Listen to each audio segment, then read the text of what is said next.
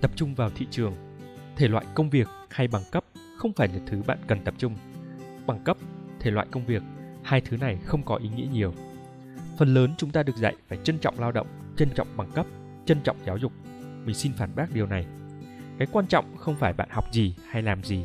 Cái quan trọng là bạn đang ở thị trường nào.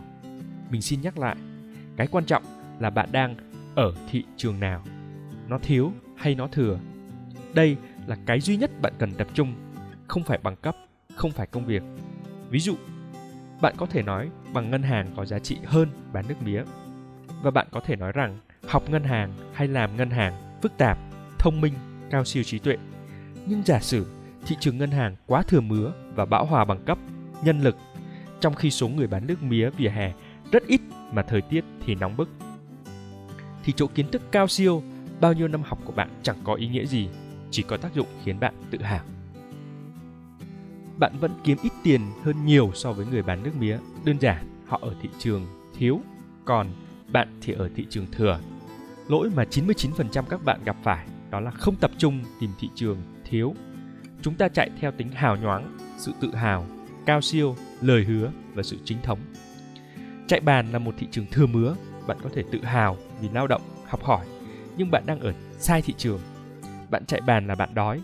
Một nhà hàng có đến 20 người chạy bàn, một đất nước có một đội ngũ chạy bàn hùng hậu.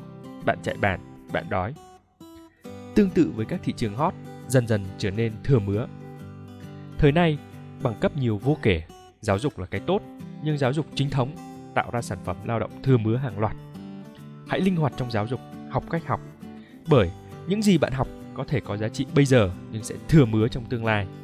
Bạn cần học cái khác trong thời gian ngắn đừng tập trung vào sự hào nhoáng, sự ổn định, sự tự hào trong lao động được cổ vũ bởi xã hội. Hãy tập trung vào thị trường. Bởi công việc của bạn có làm ý nghĩa cao siêu với bạn bao nhiêu, nhưng nếu thị trường không quan tâm thì tất cả trở nên vô nghĩa, bao nhiêu bằng cấp cũng chỉ để trang trí.